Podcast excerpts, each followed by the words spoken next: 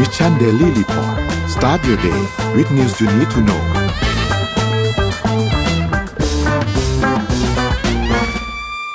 สวัสดีครับสวัสดีครับยินดีต้อนรับขอต้อนรับทุกท่านเธอผมลืมชนกันพูดโทรชนกันว่าเอ้ยลืมลืมอะเออคุณผมโทรเองว่าผมเองอะ สวัสดีครับ ยินดีต้อนรับทุกท่านนะครับ เข้าสู่ Mission Daily Report นะครับประจำเช้าวันนี้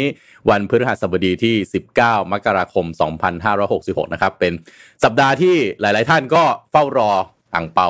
นะฮะก็เป็นสัปดาห์ที่กำลังจะมีวันตรุษจีนนะครับ สวัสดีครับพี่ปิ๊กครับสวัสดีครับสวัสดีครับครับเอาละครับเชิญเลยครับพี่ปิ๊กครับ ไปที่ตัวเลขกันเลยแหมเสื้อผ้าเต็มมันเสื้อมันแขวนอยู่ฮะอืมเสื้อมันแขวนอยู่ก็เลยหยิบมาใส่ดูครับ เชิญครับพี่ปิ๊กก่อนที่จะไปดูไปลุ้นอะไรนะ ตัวเลขในซองแดงๆ ใช่ไหมอะมาดูตัวเลขเศรษฐกิจอืมกันก่อนนะครับ เมื่อวานนี้อ่าชนิดตลาดหลักทรัพย์นะครับเซ็ตบวก 4.4เปอร์เซ็นต์นะเอ้ย4.4 นะครับ จุดหรือ 0.26เปอร์เซ็นต์นะครับ ต่อมาดาวโจนส์นะครับอ่าลบนิดหน่อยนะครับ NASDAQ มา SE เป็นไปในทิศทางเดียวกันนะครับ บวกประมาณ 0.1%นะครับหางเซ็นเด็กบวกร้อยจุดหรือประมาณ 0.47%ครับ ต่อมาเป็นตัวของราคาน้ำมันดิบโลกนะครับ ก็ทั้ง WTI แล้วก็ Brent crude นะครับบวกบวกแรงนะครับ เมื่อวานบวก 2.15%กับ 1.68%ตามลำดับ เพราะฉะนั้นก็เป็นสัญญาณว่าวันนี้น้ำมันอาจจะขึ้นหรือเปล่านะครับมีโอกาสก็เติมไปก่อนอืมเพราะบ้านเราน้ำมันขึ้นเวลาขึ้นเนี่ยขึ้นเร็วนะครับ เวลาลงเนี่ยอืมจะดีเลย์นิดหน่อยช้าจังนะเวลาขึ้นเนี่ยเร็วจังอืมนะครับ อะต่อมาครับ ต่อมาเป็นราคาทองคำครับ Gold Spot เมื่อวานบวก 3.28เหรียญนะครับก็หรือประมาณ 0.17%นะครับต่อมาครับ Cryptocurrency นะครับก็บิตคอยเริ่มนิ่งนะครับ หลังจากวูบวาบมาสองวันนะครับทำให้ชาวหมื่นเจ็ดนะชาวหมื่นเจ็ดเนี่ยยิ้มได้นะครับ เพราะว่าขึ้นมาแตะสองหมื่นแล้วนะครับ Ethereum อ่า Binance นะครับ ก็ขึ้นกันนิดหน่อยนะครับ อ่า Binance ต้องเป็นบวกเนาะไม่ใช่อ่าบวกต้องเป็นบวกเลยมันจะเห็นสีเป็นใจนี่นะครับ เพราะว่าเห็นสีเขียวๆแดงๆนะครับ ต้องดูสีนิดนึงนะครับต้องเป็นเป็นบวกนะครับปกติจะเป็นบวกเมื่อวานบวกกันหมด อะนอตราคาประมาณเท่านี้ครับ มาดูข่าวอืมวันนี้กัน วันนี้มี Morning Talk เรื่องอะไรครับคุณสมัติวันนี้เราจะคุยเรื่องของหัวลำโพงกันพี่ปิ๊กนะฮะเพราะว่าคือเดี๋ยวผมจะมีข่าวมาคุยเรื่องนี้นะครับ วันที่ 19 นี่เป็นวันที่ดีเดย์จะเรียกดีเดย์ก็ได้เป็นการเปลี่ยนแปลงครั้งใหญ่ นะฮะเป็นวันประวัติศาสตร์อันหนึงเลยนะครับ เพราะว่าจะมีรถรถไฟเนี่ยจำนวนเยอะมากๆที่จะย้ายออกจากหัวลำโพงไปเข้าบางซื่อครับพี่ปิ๊กนะครับ แต่ก่อนหน้านี้คือมันเคยจะปิดจะปิดแต่ว่าก็มีคนไปร้องเรียนแหละนะฮะเขาก็เลยบอกอะงั้นไม่ปิดแล้วกันก็ยังแบบปล่อยให้พวกรถไฟชานเมืองเนี่ยวิ่งเข้ามาอยู่ แต่มันก็จะเปลี่ยนแปลงอย่างมากตรงที่ว่ารถจำนวนมหาศาลก็จะวิ่งไปเข้าที่บางซื่อแทนก็เลยอยากจะชวนคุณผู้ฟังทุกท่านครับ มานึกถึงหัวลำโพงกันว่าหัวลำโพงในความทรงจำของทุกท่าน เวลาไปเนี่ยนึกถึงอะไรบ้าง ไปที่ไหนหรือนึกถึงขายไก่ย่างไหมนึกถึงชานชาลาใหญ่ๆไหมพี่ปิ๊กนึกถึงอะไรฮะหัวลำโพงเหรอก็จะนึกถึงอืมพวกร้านขายของ ร้านขายของที่ร้านขายของนะเเป็นซุ้มๆนะเออก็เป็นซุ้มที่อืมซุ้มมหัศจรรย์สามารถเข้าไปหาซื้ออะไรมีหมดอ๋อฮะ อืมเออส่วนผมก็แล้วก็นึกถึงรถไฟดีเซลรางนะฮะรถไฟดีเซลรางที่นั่งแล้วก็ฉึกฉักฉึกฉักไปเรื่อยๆ แล้วก็ นะแบบเราก็เดินเล่นได้ตอนเด็กๆมันก็สนุกอะแต่พอโตขึ้นมาเราก็มองรถไฟเปลี่ยนไปคือเมื่อก่อนมันก็เหมือนรถมันมันมันเหมือนยังไงอะเออมันเด็กมันตื่นเต้นเวลาเราขึ้นรถไฟเนี่ยเออมันเหมือนได้ไปสวนสนุกไงแต่พอโตมาเราจะไปมองรถไฟเป็นโครงสร้างพื้นฐาน การพัฒนาหน้าตาของประเทศละอืมก็มองมุมมองก็เปลี่ยนไปนะครับ คุณผู้ฟังคิดคิดเห็นอย่างไรนึกถึงอะไรกับหัวลำโพงเนี่ยมาคุยกันนะครับ เมื่อกี้พี่ปิ๊กพูดถึง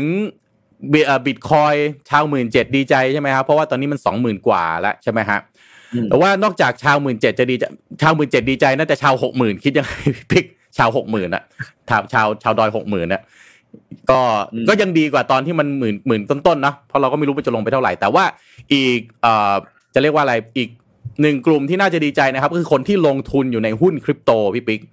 นะครับหุ้นคริปโตตอนนี้นะ ไม่ว่าจะเป็น Coinbase นะครับ MicroStrategy พี่ปิ๊กจำชื่อนี้ได้ไหม MicroStrategy ที่ลงทุนอยู่ใน Bitcoin เนี่ยจำนวนเป็นแสนแสนล้านเลยแล้วขาดทุนทีขาดทุนหลายหมื่นล้านเนี่ยหุ้นพวกนี้เนี่ยในในช่วงที่ผ่านมานี่รูดลงมาแบบแบบมหาศาลเลยนะฮะ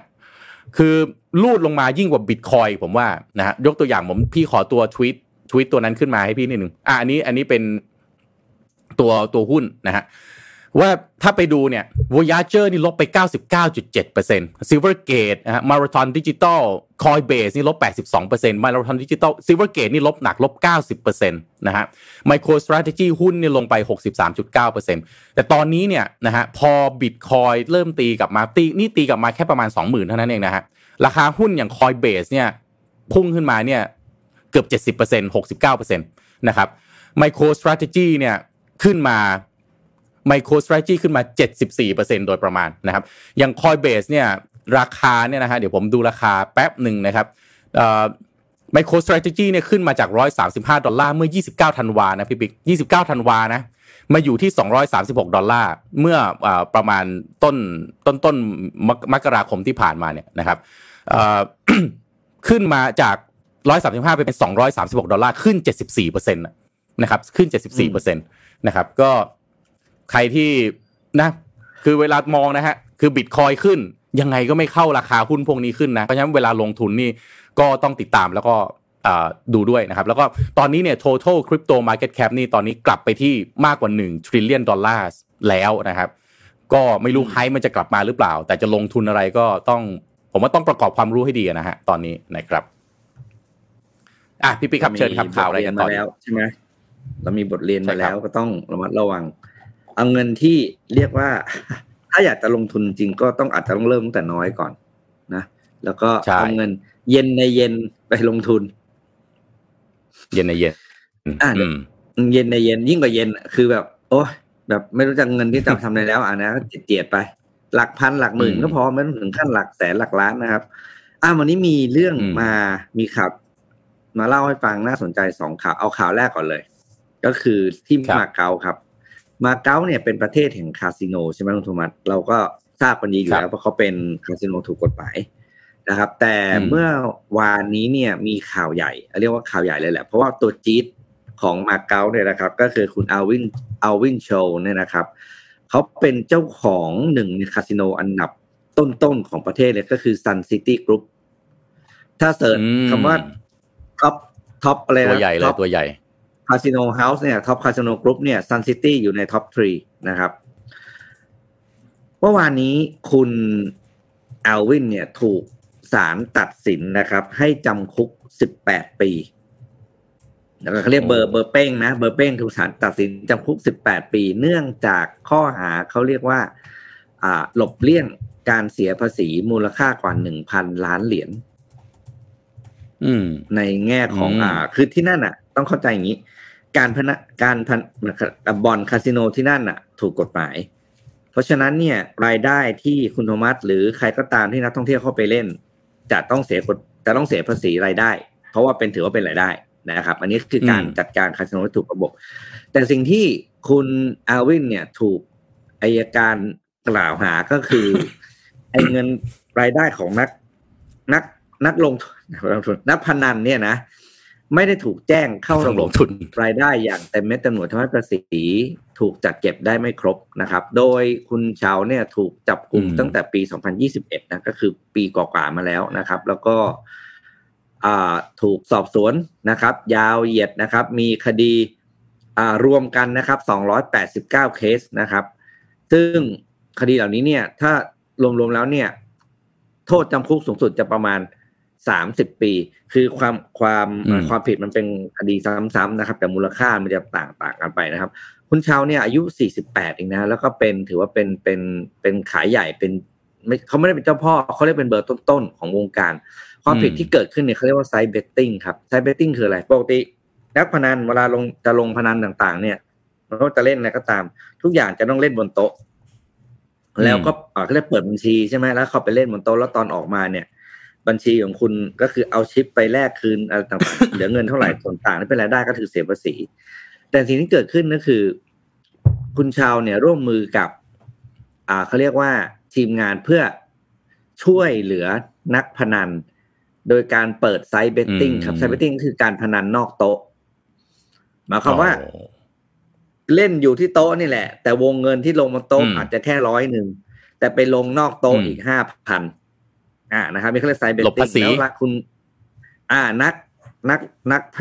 นักพนันเนี่ย คุณก็ไปตกลงกันจ่ายกันนอกนอกระบบ ทีนี้เนี่ยไอ้มูลค่าการจ่ายเนี่ยมันมากมายมหาศาลเหลือเกินนะครับ แล้วก็เอ่อคดีเนี้ยเขาเรียกว่ามีมายาวนานแล้วนะครับ อืมเอ่อสิ่งที่ค้างจ่ายเนี่ยนะโอ้โหอย่างเออเขาเรียกว่า มูลค่านะมีที่เขารวมๆกันมาเยอะนะครับ ที่ไอตัวการ side betting ที่ไปเกิดขึ้นเนี่ยก็คือ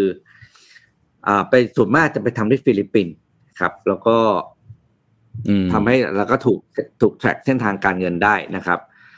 ก็อย่างที่บอกก็คือนั่นแหละครับอ่าสิบแปดปีนะครับ แล้วก็ไม่มีการเขาเรียกว่าไงนะ ไม่มีการอุทธรณ์นะครับ ก็คือตั้งแต่วันนี้ไปก็เข้าเข้าเข้าเข้าคุกไปแล้วนะครับ ก็ อันนี้เป็นข่าวที่ไม่รู้เพราะว่าบ้านเราก็จะมีแนวคิดใช่ไหมแนวคิดเรื่องของการฮะทำคาสิโนให้ถูกกฎหมายเพราะฉะนั้นเนี่ย โอเค ระบบการจัดการต่าง ๆ เนี่ย มาเก๊าเป็นที่หนึ่งที่จะไปเที่ยวเข้าไปดูงานก็ได้เนอะเพราะว่าเขามีระบบการจัดครับการจัดเก็บภาษีที่ถูกต้องเป็นระบบนะจะได้ไม่มี อันนี้เราจะได้ไปหาทางการพวก side betting อย่างนี้ด้วยนะเพราะยังไงเนี่ยมันก็อืมมีอยู่แล้วล่ะอ่าความพยายามที่จะหลบเลี่ยงภาษี แต่ว่าเราจะได้รู้ทัน ถ้าตัวคาสิโนถูกกฎหมายจะต้องมีในบ้านเราจริง ๆนะครับ อืมน่าคุยเรื่องคาสิโนถูกกฎหมายนะครับ แต่ว่าพี่ปิ๊กพูดอืมถึงภาษีเนี่ย ผมขอหยิบอีกข่าวหนึ่งขึ้นมา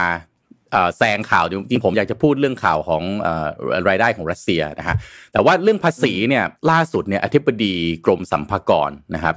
ออกมาให้ข่าวผมก็เลยคิดว่าเรื่องนี้น่าสนใจที่จะพูดต่อกับพี่ปิ๊กมากนะครับ เพราะว่า เขาบอกว่าในปีงบประมาณ 2566นะครับปีงบประมาณปีนี้เนี่ยคือปีงบประมาณไทยนี่เริ่มเดือนตุลาคมไปสิ้นสุดเดือนกันยายนอ่านนะครับสัมภากรเนี่ยนะครับรับเป้าหมายการจัดเก็บรายได้นี่ 2.2 ล้านล้านบาทนะนะฮะถือว่าเป็นนิวไฮนะนะครับก็เป้าเนี่ยอันเนี้ยตัวเลขที่ว่านี่โตขึ้นประมาณ 5%เมื่อเทียบกับงบประมาณปีที่แล้ว แล้วก็คิดเป็นสัดส่วนนะพี่ปิ๊ก80%นะ ของรายได้ของภาครัฐทั้งหมดนะครับ เพราะฉะนั้นเนี่ยเรื่องภาษีเนี่ยถือเป็นเรื่องซีเรียสของภาครัฐนะฮะเขาก็คงไม่ยอมที่จะให้ตัวเลขมันกระเด็นกระดอนหายไปไหน เพราะว่าถ้าตัวเลขตรงเนี้ยคือเส้นเลือดใหญ่เลยนะครับ ถ้ามันหายไปแปลว่างบประมาณของรัฐกระเทือนแน่นอนนะครับ ในตัวเลขใน 2 เดือนที่ผ่านมาเนี่ยตุลาพฤศจิกายนปีที่แล้วเนี่ยเก็บได้เกินเป้าไป 15,000 ล้านบาทนะฮะจากปีงบประมาณนะครับ ซึ่งที่ผ่านมาปีที่แล้วงบประมาณปีที่แล้วนะสสัมภากรจัดเก็บ ภาษีได้เกินเป้า2แสนล้าน จัดเก็บได้เกินเป้า2แสนล้าน ปีงบประมาณปีนี้ตั้งเป้าสูงขึ้นอีกประมาณ 5%เป็น 2.2 ล้านล้านนะครับอย่าฟังตัวเลขอาจจะฟังตามตามไม่ทันนิดหนึ่งนะครับซึ่งสัมภากรบอกว่านี่มาจากการที่เศรษฐกิจฟื้นตัวนะครับ แล้วก็ที่สำคัญคือมันมาจากผลที่สัมภากรดำเนินการก่อนหน้านี้นั่นก็คือการเอา Big Data มาใช้บริหารในการจัดเก็บภาษีทำให้การประเมินความเสี่ยงต่างๆ แล้วก็การจัดเก็บภาษีเนี่ย เป๊ะขึ้นแม่นยำขึ้นนะครับท่านในที่บดีกรมสกรเนี่ยบอกว่าถึงเป้ารายได้มันจะสูงขึ้นเป็นประวัติศาสตร์เลยนะครับ แต่ก็จะทำเต็มที่ในแง่ทักษะประสบการณ์ของเจ้าหน้าที่กรมสรรพากรเนี่ย ผมว่าเก่งอยู่แล้ว ผมว่าเก่งผมที่ว่านี่คือท่านทิบดีนะครับแต่วันนี้เนี่ยเราใส่เรื่องเทคโนโลยีเครื่องไม้เครื่องมือต่างๆ แล้วก็ข้อมูลลงไปเพื่อเพิ่มประสิทธิภาพในการจัดเก็บนะครับ ทีนี้รายได้ภาษีหลักๆเนี่ยนะครับ มันมาจาก 2 ประเภท อย่างแรกเนี่ยก็คือภาษีเงินได้นิติบุคคล ตรงนี้เนี่ยยิ่งเศรษฐกิจดีนะครับ ก็ภาครัฐก็จะจัดเก็บภาษีได้มากขึ้น ก็คือรายได้ของของภาคธุรกิจมันสูงขึ้นหน่วยงานภาครัฐก็จะเป็นเรียกว่าอะไรเจ้าหนี้คนแรกนะฮะก็คือ tax เนี่ยก็จะเป็นบรรทัดแรกเลยที่คุณจะต้องจ่ายนะครับ แล้วก็ 2 ก็คือ VAT นะครับภาษีมูลค่าเพิ่ม อันนี้จะมาจากการบริโภคนะครับ ยิ่งบริโภคขยายตัวดีขึ้น เราจับจ่ายใช้สอยกันมากขึ้น VAT ก็จะเป็นส่วนหนึ่งที่ภาครัฐจัดเก็บได้มากขึ้นนะครับนั้นสองสองเส้นเลือดใหญ่นี้เนี่ยยิ่ง ศรษฐกิจดีขึ้น การบริโภคดีขึ้น รายได้ภาครัฐก็จะเข้ามากขึ้นนะครับ ทีนี้เพิ่มเติมในเรื่องความคืบหน้าในการจัดเก็บภาษีมูลค่าเพิ่ม โดยเป็นไอผ่านแพลตฟอร์มอย่าง e-service เนี่ยนะฮะที่เขาเริ่มมีการจัดเก็บมาตั้งแต่ 1 กันยายน ปี2564เนี่ยอันนี้ก็เติบโตขึ้นอย่างต่อเนื่องนะจากข้อมูลของท่านอธิบดีกรมสรรพากรเนี่ยนะครับเพราะว่าพฤติกรรมการใช้บริการแพลตฟอร์มออนไลน์ของประชาชนเนี่ยเพิ่มขึ้นนะครับใครยื่นภาษีออนไลน์บ้างนะครับ ก็ ผมว่าเนี่ยแหละน่าจะเป็นส่วนหนึ่งที่เข้ามาช่วยทำให้การจัดเก็บเนี่ยพันทำได้มากขึ้นนะครับ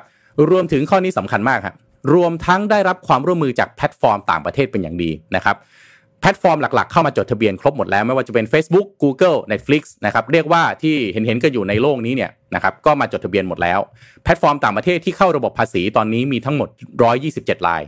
ซึ่งก็ถือว่าจะเก็บได้มากกว่าที่คาดนะครับจากช่วงแรกที่ประเมินว่าจะได้ประมาณ 5,000 ล้านบาทต่อปี แต่ปีงบประมาณ 2065เนี่ยจัดเก็บได้ประมาณเอ่อหนึ่งเกือบ1 0,000 ล้านบาท ซึ่งถือว่าดีกว่าที่คิด ทีนี้อีกอันหนึ่งที่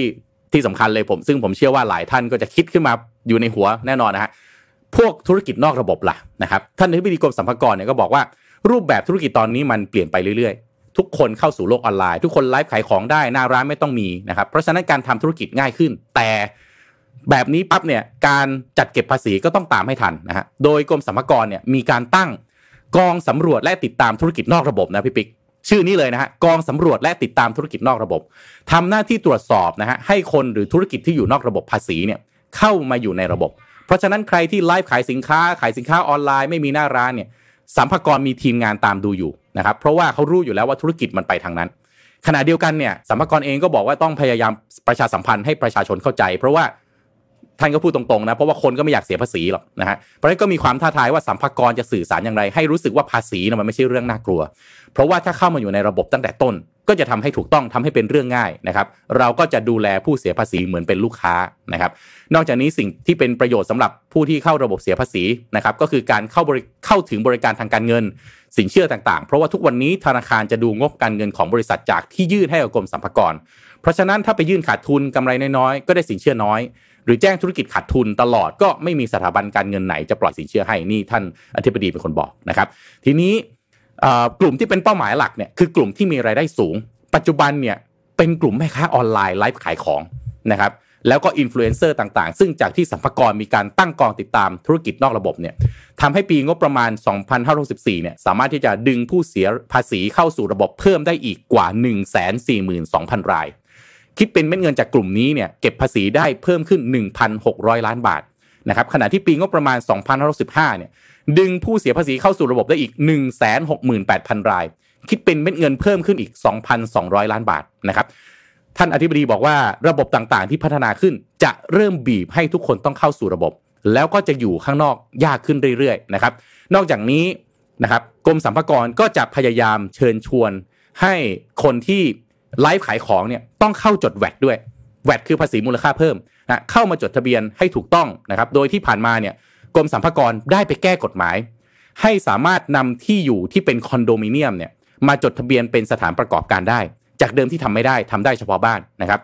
คือเมื่อก่อนเนี่ยการทำธุรกิจนะฮะจะจดทะเบียน VAT ต้องมีสถานประกอบการ ต้องมีหน้าร้าน แต่ปัจจุบันธุรกิจออนไลน์ออนไลน์ ไม่จำเป็นจะต้องมีหน้าร้าน หลายคนก็คุ้นเคยกับการไลฟ์ขายของ ซึ่ง อยู่ที่บ้านก็ไลฟ์ขายของได้ เพราะบ้านสามารถจดทะเบียนเป็นออฟฟิศได้ แต่คอนโดทำไม่ได้ ล่าสุดกรมสรรพากรแก้ให้แล้วครับนะฮะนี่ก็อยากจะให้คนเนี่ยเข้าไปจดทะเบียนกันมากขึ้นนะครับ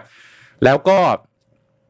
การกติกาโลกนะท่านอธิบดีก็บอกว่ากติกาโลกก็บีบขึ้นมาทุกวันนะครับ ความโปร่งใสในการจะเก็บภาษีสูงขึ้น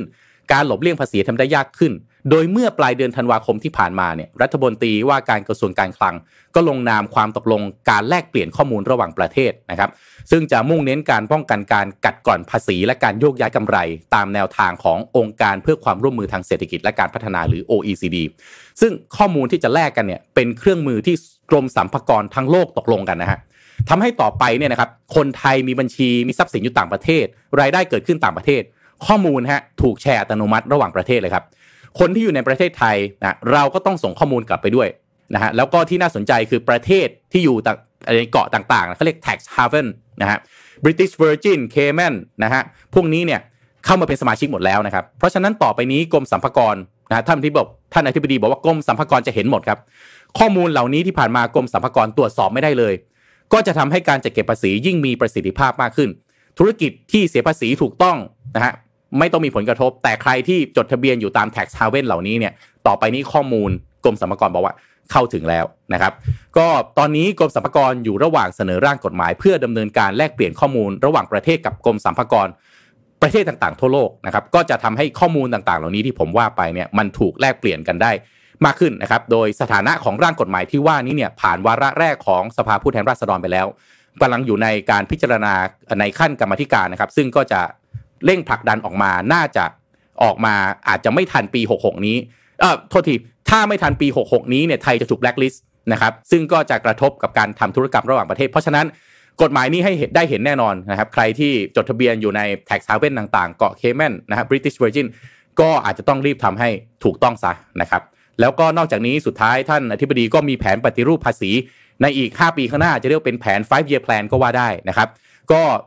จะอันนี้จะขึ้นอยู่กับนโยบายของกระทรวงการคลัง ซึ่งผมก็ในมุมมองผมก็คิดว่าอาจจะเกี่ยวกับการเลือกตั้งที่กำลังจะมาถึงนี้ด้วยนะครับเพราะว่าก็ต้องดูนโยบายต่างๆ ของทางทางภาคการเมืองนะครับ เรื่องภาษีเนี่ยเขาบอกว่าท่านที่บดีบอกว่าประกาศก่อนไม่ได้ แต่อย่างไรก็ดีการปฏิรูปโครงสร้างภาษีภาษีเนี่ยจะมีทั้งเก็บใหม่ลดอัตรานะครับรวมถึงเลิกจัดเก็บบางรายการที่ไม่เหมาะสมกับสถานการณ์ปัจจุบันนะครับรวมถึงรายการลดหย่อนภาษีต่างๆ ที่ต้องปรับให้เหมาะสมมากขึ้นนะครับ ก็นอกจากนี้เนี่ยนะฮะทิ้งท้ายท่านอธิบดีกล่าวเพิ่มเติมถึงการจัดเก็บภาษีการขายหุ้นที่เป็นข่าวเป็นคราว แล้วก็หลายท่านก็ไม่เห็นด้วยเนี่ยนะฮะก็บอกว่าได้เสนอคณะรัฐมนตรีไปแล้วปัจจุบันอยู่ในกระบวนการก็ขึ้นอยู่กับรัฐบาลนะครับโดยการจัดเก็บภาษีหุ้นนี้ ระยะสั้นจะมีผลกระทบบ้าง แต่จำเป็นต้องเก็บเพื่อความเป็นธรรม เนื่องจากปัจจุบันการลงทุนทุกประเภทถูกเก็บภาษีหมด รวมถึงเงินฝากธนาคาร ถ้ามีดอกเบี้ยเกิน 20,000 บาทก็ต้องเสียภาษี เพราะฉะนั้นสัญญาณจากท่านอธิบดีชัดเจนมากว่าเรื่องภาษีหุ้นน่าจะมีการจัดเก็บแน่นอนนี่คืออัปเดตครับจากท่านอธิบดีกรมสรรพากรทุก ๆทท่าน ที่อยู่ในระบบภาษี ถ้าทำถูกต้องอยู่แล้วก็นะฮะไม่น่ามันจะมีปัญหา แต่ว่าใครที่ทำสิ่งธุรกิจออนไลน์นะครับไลฟ์ขายของอยู่เป็นพ่อค้าออนไลน์ อันนี้ผมคิดว่าเป็นข้อมูลที่น่าจะเกี่ยวข้องกับท่านโดยตรงลองพิจารณาดูว่าจะจัดการ เรื่องที่จะเกี่ยวข้องนะแล้วกรมสรรพากรมีเครื่องไม้เครื่องมือแบบนี้ที่จะติดตามได้มากขึ้นอย่างไรครับเชิญครับพี่ปิ๊กครับ เราก็ยังพูดเหมือนเดิมก็คือเรื่องการเสียภาษีเนาะทำให้ถูกที่สุดคำว่าถูกคือถูกระเบียบข้อบังคับอะไรต่างๆ ให้มากที่สุด แล้วก็คุณจะไม่ต้องมานั่งกังวลในเรื่องพวกนี้อีก แล้วก็อยากให้แยกเนาะเรื่องของการเสียภาษีกับ การติดตามการใช้ภาษีมันคนละเรื่องกันไอความคิดที่ว่าโอ้ยเสียไปเดี๋ยวมันก็เอาไปโกงกัน เราก็เลยไม่เสียดีกว่าเสียดายเงิน เออ อันเนี้ยเวลามันมีอะไรขึ้นมาเนี่ยสัมภาระเขาไม่ฟังเหตุผลนี้นะเพราะสัมภาระเขามีหน้าที่เก็บนะครับเขาไม่ได้มีหน้าที่มานั่งบอกว่า เออ เก็บไปแล้ว ใช้คุ้มอะไรเขาไม่เคยพูดอย่างนี้กับคุณถูกไหมเพราะหน้าที่การใช้งบประมาณไม่ใช่หน้าที่ของสัมภาระนะครับ และที่สำคัญที่อยากจะย้ำหลายคนไม่แน่ใจว่ารู้หรือเปล่าแต่ย้ำอีกทีสัมภาระคดีภาษีเป็นคดีอาญาด้วยนะแปลว่าคุณนอนคุกนะจ๊ะเออ ถ้าถ้าจ่ายไม่ถูกต้องตรงใจเขาพิสูจน์แล้วว่าคุณตรงใจหลบเลี่ยงเนี่ยเอออันเนี้ย นอนคุกนะจ๊ะเพราะฉะนั้นเนี่ย อย่า อย่า อย่า อย่าพยายามเลยแล้วกัน เออ ใช้ความพยายามในการเอาตัวเองเข้าระบบ ดีกว่าใช้พยายามเอาตัวเองออกจากระบบ เอาถ้าจะเหนื่อยนะ ถ้าจะเหนื่อยพยายามเกี่ยวกับเรื่องภาษี คือให้เหนื่อยให้ตัวเองเอาเข้าระบบให้ได้ดี และถูกต้องครบถ้วนที่สุดดีกว่า อย่าพยายามคิด อันนี้ปีนี้จะหลบยังไงดีว่าจะอะไรเออไม่ไม่ work ครับไม่ work จริงเพราะตัวเลขไม่เคยหลอกใคร เงินในบัญชีคุณไม่เคยหลอกใครโดยเฉพาะเรื่องการทำทำบัญชีสองเล่มนะพี่นะก็มันมันอาจจะทำได้นะ แต่ว่าระยะยาวๆไปนี่ผมว่ามันมันก็เหนื่อยนะนะฮะการทำบัญชีสองเล่มนี่ ทีมทีมงานเองก็เหนื่อยนะครับ แล้วก็ตัวเราเองก็ต้องมาคอยจำเออ ใช่ครับ ใช่ครับนะฮะอะเชิญครับพี่ครับพาไปคุยเรื่องแบรนด์เนมนิดหนึ่งปกติเนี่ย ถ้าเราพูดเรื่องสินค้า luxury สินค้าแบรนด์เนมต่างๆ คุณธรรมคิดว่ากลุ่มเป้าหมายหลักคือกลุ่มไหน เจนไหนครับ โอ้ก็ต้องเป็นก็ต้องเป็นเอ่อเจเนอเรชัน X Y นะฮะ ผมคิดอย่างนั้นนะ เพราะว่าก็มีอำนาจจับจ่ายใช้สอยนะครับ อืม อ่านะครับอ่าถูกต้องไหมนะมีผล research เอาแบบเวอร์ชันรวบรัดละกันเดี๋ยวตัวละเอียดจะไปเขียนในเพจอ่า Bain ครับ Bain ที่เป็นบริษัท research ทางด้าน retail เนี่ยก็เปิดเผยผลวิจัยรอบล่าสุดออกมานะครับ ผลปรากฏว่ากลุ่มเป้าหมายที่กำลังเป็นตลาดที่เติบโตที่สุดสำหรับตลาด Luxury Market กลายเป็นกลุ่ม Generation Z หรือ Gen Z ไปแล้ว นะครับ โดยไฮไลท์ของ research ตัวนี้นะครับ บอกเลยเอ่อชัดเจนว่า Gen Z เนี่ยจะก้าวมาเป็นกลุ่มที่เป็นเรียกว่ามีอำนาจในการซื้ออย่างน้อยนะครับหนึ่งในสามของมูลค่าตลาดแบรนด์เนมทั้งหมดนะครับ ภายในปี 2020 เออโน่2030 นะครับ ก็คืออีกประมาณ 7 ปีนับจากนี้เองนะครับ ประเด็นที่น่าสนใจก็คือ ผลสำรวจบอกว่า Gen Z จะซื้อสินค้า luxury ชิ้นแรกนะครับ ที่ที่จะจะเป็นเจ้าของเลยเนี่ย ตั้งแต่อายุ15ซึ่งเป็นอายุที่น้อยกว่า15สมัยตอนสำรวจแล้วกลุ่ม millennial บอกเพราะกลุ่ม millennial ตอนนั้นบอกว่าจะซื้อ luxury product ชิ้นแรกตอนเขาอายุ18อืมแปลว่าอายุการอายุการมีหรือครอบครองสินค้า luxury เพิ่มขึ้น3ปี แล้วเป็น3ปีที่เอ่อเขาเรียกว่าไงนะ อายุน้อยลงด้วยนะครับ แปลว่าอะไรแปลว่าที่สิ่งที่นักการตลาดต้องเข้าใจก็คือ พอคนคนหนึ่งก้าวเข้าสู่วงการ luxury แล้วด้วยอายุตั้งแต่อย่างน้อยแปลว่าเขามีอายุการ ซื้อสะสมสินค้า luxury เพิ่มขึ้นอีกสามปีในถ้าเป็นสามปีที่วัยวัยที่เขาช่วงเริ่มทำงานแปลว่าเงินอืมที่เขาหามาได้เนี่ย มันจะมีโอกาสที่จะไหลไปยังกลุ่มกลุ่มของสินค้ากลุ่ม luxury มากเป็นพิเศษนะครับ แล้วก็ในปี 2022 ครับ ตัวเลขการซื้อ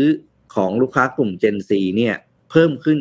22%ในสินค้ากลุ่ม luxury เนาะขึ้นไปแตะที่ระดับอ่าสามแสนห้าหมื่นสามพันล้านยูโร หรือประมาณสามร้อยกนกสามแสนแปดหมื่นหนึ่งพันล้านเหรียญสหรัฐนะครับอ่าในปีอืม2023 ตลาด luxury ในกลุ่ม Gen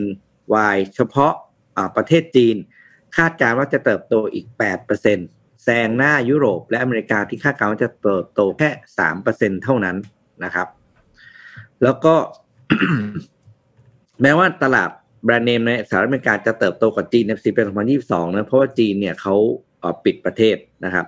แต่ประเด็นสำคัญก็คือปีหน้าคือปีนี้แหละ 2023 เนี่ย จีนจะกลับมาเป็นตลาดอันดับหนึ่งของกลุ่ม luxury เป็นหลักและแน่นอนก็คือกลุ่มนั่นแหละครับ กลุ่ม Gen Z ของจีนนี่แหละ คือ เป้าหมายหลักที่อืมทุกคนจะมองก็เลยจะจ้องที่จะทำตลาดเลยนะครับอะนี่แหละตัวเลขที่น่าสนใจ มันมีอะไรเองแม่มุมอีกเยอะก็บอแยะกเลว่ายนะเดี๋ยวไปเขียนให้อ่านในในเพจเพราะตัวเลขมันเยอะ อืม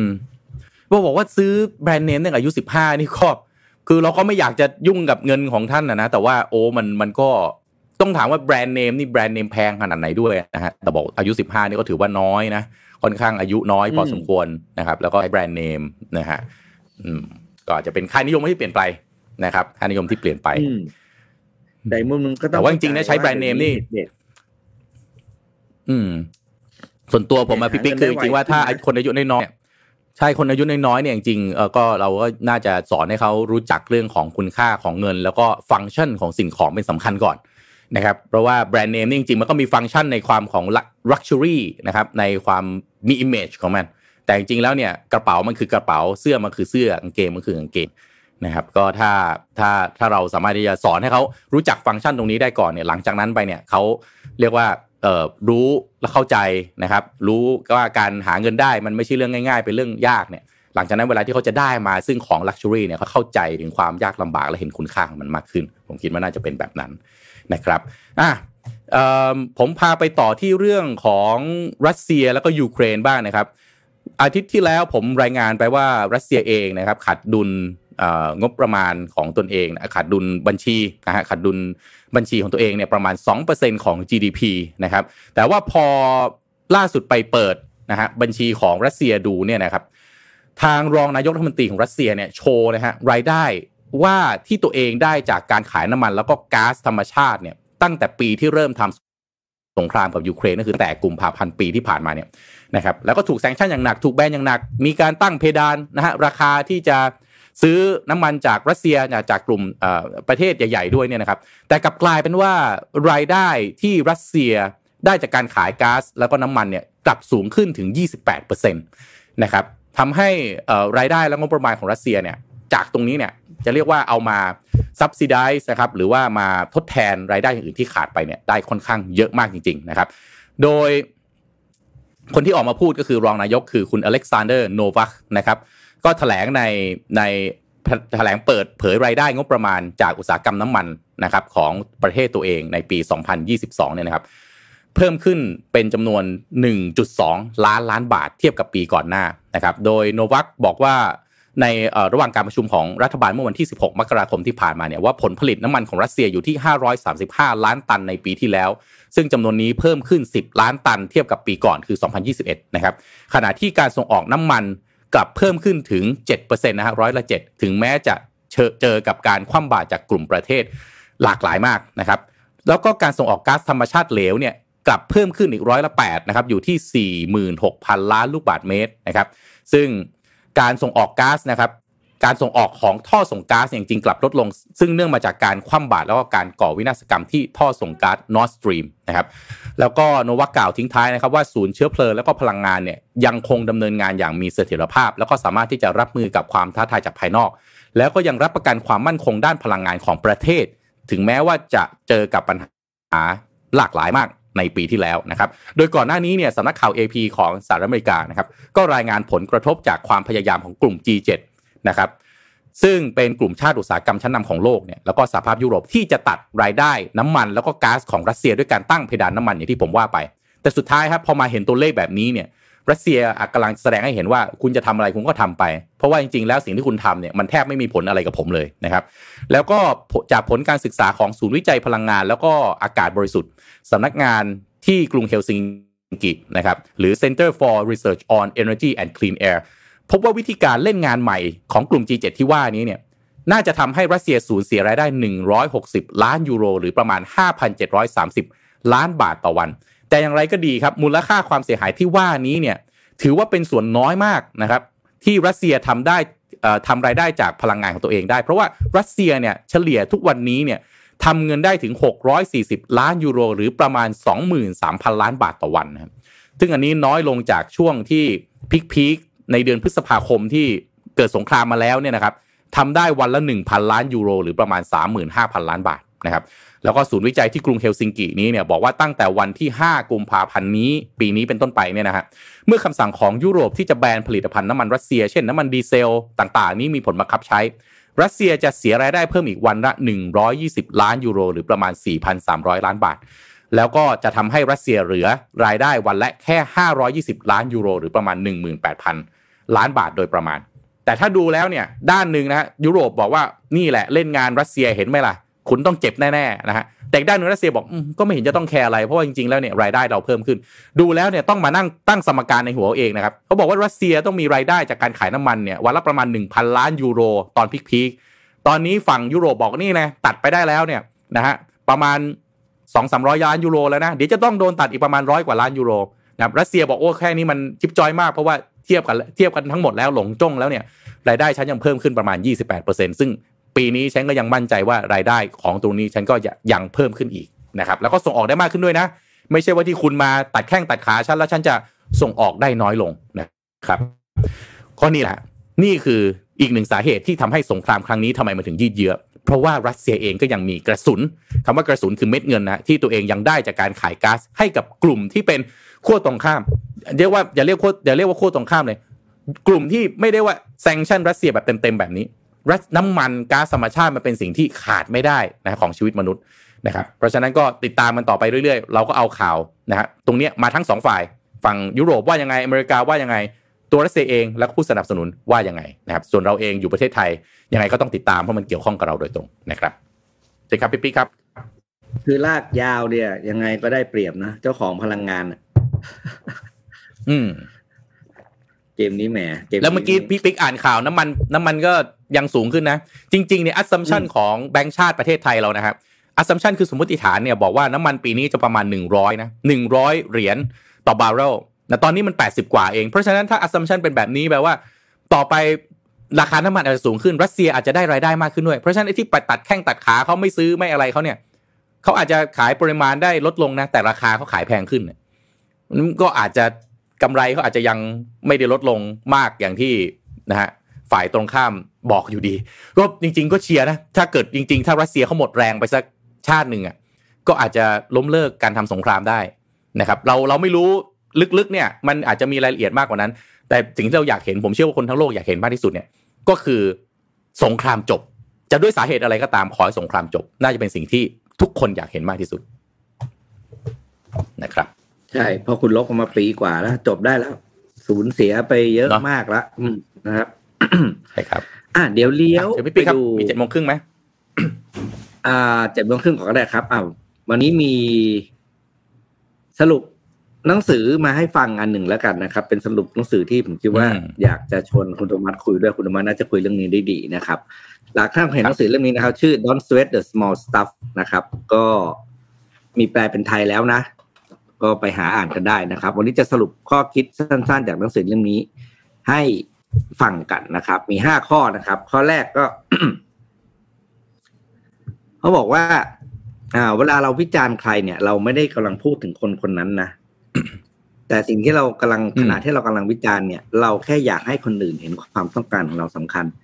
แพะแปลง่าย ๆ ก็คือคุณไม่ได้พูดเรื่องคนอื่นหรอกคุณแค่อยากเห็นตัวเองเนี่ยมีความสำคัญในสายตาคนอื่น ถึงได้เที่ยวไปวิจารณ์ ชีวิตชาวบ้านเขานะครับนี่ข้อแรกอืมนะครับ เพราะฉะนั้นเนี่ย ถ้าไม่อยากเสียเรี่ยวแรงไปกับเรื่องเล็กน้อยในชีวิตนะ ก็ยุ่งเรื่องชาวบ้านให้น้อยๆหน่อยนะครับ ข้อที่หนึ่งนะครับอืมข้อสองครับเขาบอกว่า choose to be kind over being right and you will be right every time ก็คือ ถ้าหาว่าจะต้องอยู่ในสถานสถานการณ์ที่เราจะต้องเลือก ระหว่างความที่เราเขาเรียกว่า เราต้องเป็นคนถูกอะนะนะครับอืมกับอืมสิ่งที่ถูกต้องเนี่ย ก็ต้องดีก็ต้องบอกเลยว่า เราไม่ต้องเป็นคนที่ถูกทุกครั้งก็ได้นะครับเขาอืมเราแค่ทำในสิ่งที่ถูก แล้วเดี๋ยวทุกอย่างจะกลายเป็นถูกอืมสำหรับเราก็อืมอย่าเขาเรียกว่านะ อย่าดื้อหัวชนฝาว่าฉันเนี่ยความคิดฉันถูกต้องวิธีของเราคือดีที่สุดนะครับอ่าโลกนี้มันก็ไม่ได้มีคำตอบเดียวเนาะแล้วก็มันมีทุกอย่างในโลก ผมเชื่อว่าทุกคนรู้อยู่แล้วว่า ความถูกต้องจริง ๆ ของเรื่องนั้นน่ะคืออะไร เพราะฉะนั้นเนี่ยอ่าถ้าอยู่ในสถานการณ์ที่คุณต้องเลือกเลือกทำสิ่งที่ถูกต้อง แล้วเดี๋ยวคุณจะกลายเป็นคนที่ถูกเองแหละนะครับอืมข้อต่อมาครับอืมข้อคิดที่สามเขาบอกว่า you know that it's impossible to feel better at the expense of someone else ก็คือ เรารู้ว่ามันไม่ดีหรอก ถ้าต้องให้ใครสักคนมาเป็นทุกข์เพียงเพื่อให้เรามีความสุข อืม คือเราไม่สามารถมีความสุขได้เต็มร้อยอะ ถ้าความสุขนั้นมันแลกมากับการที่เราต้องทำให้ใครสักคนลำบากนะครับ เพราะอืมแต่จริงถึงแม้ว่าเราจะรู้สึกว่าเรามีความสุขณขณะนั้น แต่พอเรากลับบ้าน หรือพอเราอยู่คนเดียวเรานึกย้อนกลับไปเนี่ย เรารู้ว่าคนบางคนกำลังต้องสูญเสียอะไรบางอย่างมา เพื่อ ตอบสนองหรือทำให้เรามีความสุขขึ้นมาเนี่ย สุดท้ายเราจะไม่เป็นสุขนะครับ เราก็จะกลับไปเป็นอ่าเราจะกลับไปทุกข์อยู่เดียวแล้วเป็นความทุกข์ที่หนักกว่าด้วยเพราะคุณจะกลับไปทุกข์อยู่คนเดียวที่บ้าน นะอืมอันเนี้ย มันเป็นข้อคิดที่ผมคิดว่ามันเหมาะ